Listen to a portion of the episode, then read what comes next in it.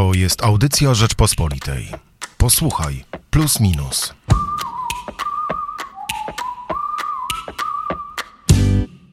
Najnowszy magazyn Plus Minus ukazuje się w kioskach akurat 10 kwietnia, na 11. rocznicę katastrofy smoleńskiej. Nie mogło więc tego tematu zabraknąć i na naszych łamach. Dzisiaj porozmawiamy o tym w duecie Michał Płociński i Marcin Kubę. Dzień dobry Państwu. Marcin, jesteś autorem tekstu, który od razu dużo zdradza. Tekstu pod tytułem To nie jest zwykła żałoba, więc już o to, czy to jest zwykła żałoba, oczywiście pytał e, nie będę, ale podsumowujesz, e, jak e, Smoleńsk został przepracowany w literaturze. Może nawet właśnie nie sama katastrofa, ale to, co działo się później, czyli właśnie żałoba, tłum na krakowskim przedmieściu, walka o krzyż na owym krakowskim.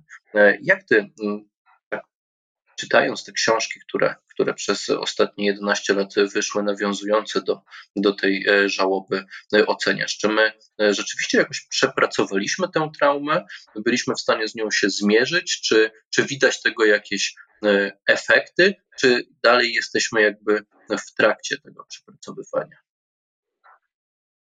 Zaraz odpowiem na Twoje pytanie. Zacznę tylko od tego, że tytuł jest mm, cytatem, pewnym fragmentem z powieści Krzysztofa Kellera, Wnuczka Raguela.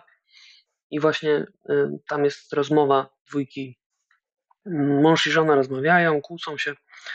Oczywiście rozmowa dotyczy zamachu tuż po, czy, czy był zamach, y, jaki był, jaka była przyczyna katastrofy. I, no i tam zezłuszczona żona w końcu mówi do męża, że to nie jest zwykła żałoba, że to choroba jakaś. I to wydało mi się dosyć, dosyć celnym określeniem. Nie, nie, nie chodzi tutaj o ocenianie tego, y, bo to przecież mówimy głównie o emocjach ludzkich, które się uwolniły po, po 10 kwietnia 2010 roku. Więc tu nie chodzi o jakieś oceny moralne ani etyczne, tylko żeby zastanowić się, czy, czy to zostało opisane, czy to zostało przetrawione i czy to zostało też opowiedziane e, w sztuce. No, minęło 10, minęło 11 lat i no, to już jest pora, kiedy, kiedy jakieś dzieła e, wartościowe powinny się były ukazać, patrząc na, na inne traumy społeczne, narodowe, które gdzieś tam pojawiały się w sztuce. E, nawet mniej czasu wystarczało, żeby pojawiały się arcydzieła.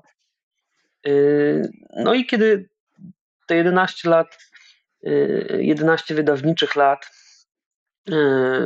zrobi się takie małe, małe podsumowanie, to wychodzi, że tych książek jest całkiem sporo i ja w zasadzie musiałem dokonywać selekcji, e, żeby opisać te najciekawsze, bo opisałem, opisałem te najważniejsze, najgłośniejsze, ale też paru nie opisałem, bo, bo jakoś mi nam nie pasowały do tej mojej analizy. Nie opisywałem książek takich sensacyjnych, jak Marcina Wolskiego, która opowiadała w konwencji szpiegowskiej o, o wydarzeniach tuż przed katastrofą smoleńską, fikcyjnych wydarzeniach, y, ponieważ one mi nie pasowały do, jakby do charakteru moich poszukiwań, y, tak jak, tak jak wspomniałeś. Raczej zastanawiałem się mm, mm, nad tą żałobą, czy, czy to się dokonało, czy ten proces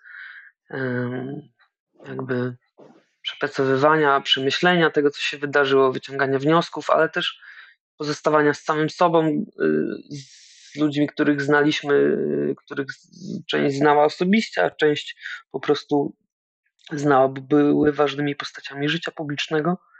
No, czy, czy to się dokonało? No i wniosek jest taki, że jak najbardziej, że, że tych książek jest sporo. Niektóre są całkiem, całkiem niezłe, niektóre nawet bardzo dobre, więc myślę, że, że ten proces y, przeszliśmy jak każda inna wspólnota, y, która ma, która w języku i w literaturze opowiada o swoich doświadczeniach, o swoich traumach i o swoich przeżyciach zbiorowych. To zacytuję fragment z Twojego tekstu. Ten tłum przed pałacem prezydenckim, dynamiczny, o zmieniającej się specyfice na różnych etapach żałoby, wspólnotowy, a za moment skłócony na śmierci życie, to on najbardziej fascynuje pisarzy i daje przestrzeń do najciekawszych opowieści. Dlaczego akurat ten tłum? Dlatego, że on powracał prawie w każdej powieści, której, której dotknąłem, do której zajrzałem. On działał jak magnes, przyciągał twórców, ich jak w jakiś sposób najbardziej inspirował.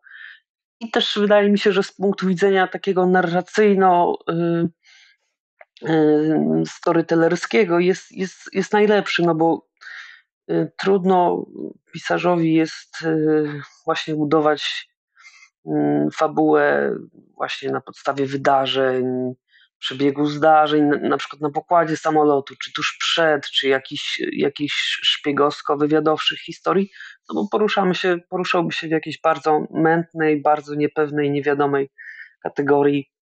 Od razu by zostało to wpisane y, w spory polityczno-ideologiczne. Chodzi też o coś więcej, tak? O, o pewne doświadczenia właśnie zbiorowe, które o traumę, o wstrząs i o reakcje, które później się dokonały w nas wszystkich, którzy uczestniczyliśmy, obserwowaliśmy te, te, tamte wydarzenia. No i to jakaś taka jest najbardziej naturalna odpowiedź, że, że to jest to jest takie jakieś jądro, jądro tej smoleńskiej traumy. Te wydarzenia, które nastąpiły po tym, czyli nagle tłumy ludzi z całej Polski prawda, zjeżdżają, żeby tego prezydenta, jak często pojawia się w powieściach, że często prezydenta, z którym w jakiś sposób się nie, politycznie nie identyfikowali, że, że ta żałoba też spadła na tych ludzi, bo, bo czuli się częścią zbiorowości. I jakiś wspólny moment podniosły, niektórzy pisarze porównywali go do, do momentu e, śmierci Jana Pawła II, że jest tu jakaś zbiorowość taka tożsamościowa, niezależnie od tego, czy ludzie byli katolikami, czy nie, czy ludzie głosowali na, to, na, na prezydenta Lecha Kaczyńskiego, czy nie. No i chwilę później mm, chwilę później jest już, jest już spór, jest już podział, jest już bardzo ostre, bardzo ostra, ostra kłótnia, nie tylko polityczna, też światopoglądowa, no bo to, co się działo y, pomiędzy tak zwanymi obrońcami krzyża, a a zwolennikami y, przeniesienia krzyża do, do miejsca y, sakralnego, do jakiegoś kościoła, to już był bardzo symboliczny też spór, który powraca chyba w jakiś sposób teraz po 10, po 11 latach na ulicę, y, czyli spór o, o, o, o charakter państwa, na ile on ma być przywiązany do symboli narodowo-religijnych, a na ile ono ma być państwem liberalnym, świeckim, laickim, bardziej zeuropeizowanym. Ja może przy, przy, przy, przytoczę kilka książek, o których e, piszesz. Oczywiście o nich piszesz e, dość sporo, oceniasz je, przedstawiasz, e, mm, o, o, co, o co w nich chodzi. Po pierwsze jest to Wdowa Smoleńska albo Niefart Andrzeja Chorubały, czyli najświeższa mm, powieść, która, która ukazała się bodajże miesiąc temu. Tak? Wracasz do hejtera Jarosława Jakubowskiego, do Czarnego Serca Janusza Adermana, ukrytego Bronisława Wilcztajna, e, e, Jarosława Kamińskiego, e, paląc sprawę na rykowisku nawet Agnieszki Urbanowskiej i, i na koniec zostawiasz sobie wnuczkę Raguela, Krzysztofa Kellera. Powieść, o której zresztą już wspomniałeś na początku naszej rozmowy. Czy to według Ciebie E, właśnie nie, nie przypadkiem chyba zostawiasz to na koniec tekstu, jest najlepsza książka dotykająca e, tej traumy, a jeżeli tak, to dlaczego? Ten dobór i, i kształt, czyli kolejność opisywania tych książek, no, jakby wziął się trochę z chronologii, bo opisywałem książki, zaczynałem od najświeższych, czyli tej głośna w środowisku Wdowa Smoleńska, Andrzeja Chorubały, no i potem Hater. To są książki w zasadzie tu w datach publikacji ukazujących się od 2021 roku do 2014, ukryty był rok wcześniej, czyli 2013. Pewnie jeszcze mógłbym dodać kilka książek, no chociażby z Greda Rafała Zienkiewicza, ale w jakiś sposób one, one już były poza moimi poszukiwaniami. No i Nóżka Raguela wydaje mi się najlepszą książką, ale też jakąś taką najbardziej brawurową, najbardziej odważną i też y, w zasadzie pierwszą, jedną z pierwszych, które się ukazały po Smoleńsku. I, y, I pomysł niezwykle literacki, żeby tego nie opowiadać w jakiś sposób jeden do jednego, tylko zobaczyć to z perspektywy ludzi, mm, ludzi bezdomnych. Także jest to powieść o bezdomnych, ale y, o ludziach, którzy, o, włóczęgach po prostu, tak? O, w taki sposób symboliczna, no bo, no bo to jest też o historia o, o dziewczynie i o chłopaku i ta dziewczyna zachodzi w ciążę, mm, więc, więc jest tam silny ładunek symboliczny. E, natomiast ta perspektywa ich jest bardzo ciekawa, no bo to są ludzie, którzy są w zasadzie poza wspólnotą taką społeczną. Oni nie wiedzą, co się dzieje w wiadomościach i nie czytają gazet e, i odbierają to wszystko w jakiś sposób podskórnie z powietrza, przez osmozę, e, te nastroje społeczne. No i to, to wydawało mi się jakiś taki najbardziej oryginalny, wyrazisty pomysł, e, żeby opowiedzieć tamte dni, to, tamten czas i też no, moment przełomowy dla wielu ludzi i dla wspólnoty. To ciekawe, że książka, która wyszła jako pierwsza od razu, na, na świeżo, e, nawet po 11 latach wydaje się najlepsza. To zresztą chyba podobnie jak wracasz zresztą też w swoim tekście do, do wydarzeń w Stoczni Gdańskiej i tego, co wyszło spod ręki Janusza Głowackiego już na jesieni 1980 roku, czyli jego powieści Moc truchleje. Mamy podobną sytuację na świeżo, e, a wychodzi najlepiej, tak? No, Moc Truchleja Głowackiego w zasadzie zasługiwałaby na, na, na osobny podcast, bo to była książka mm, pisana już bardzo, bardzo świeżo, tuż po, po powrocie, po wyjściu Głowackiego ze stoczni, e, bo on pojechał z obserwatorami e, czy z wieloma innymi dziennikarzami. W stoczni też przecież byli innymi Teresa Torańska, Ryszard Kapuściński, Y, to kto, jak powiedział Leszek Bugajski, krytyk literacki i też świadek tamtych czasów, no bo ja tego nie, nie doświadczyłem, nie pamiętam, mm, no to y, stocznia była takim miejscem, gdzie wszyscy chcieli być po prostu z Warszawy, że nagle okazało się, że wszyscy jadą do Trójmiasta, do Gdańska, bo chcą, chcą tam być, chcą obserwować, chcą pisać reportaże, chcą na świeżo uchwycić ten, ten moment. Y, no i Głowacki był wśród nich, wrócił na świeżo, napisał już w 81 jeszcze oczywiście w, w czasie tego okresu, tego okienka Karnawału Solidarności, kiedy ta książka mogła się ukazać, ukazała się, no i spotkała się z dużą krytyką y, środowiska, czytelników. Ludzie nie chcieli czytać o sobie, o bohaterach tamtych podniosłych wydarzeń y, w taki sposób, jak pisał Głowacki, a dzisiaj to się broni najbardziej, no bo on ukazał, że jest to w zasadzie protest bardzo prostych ludzi, ci bohaterowie, to nie jest żadna.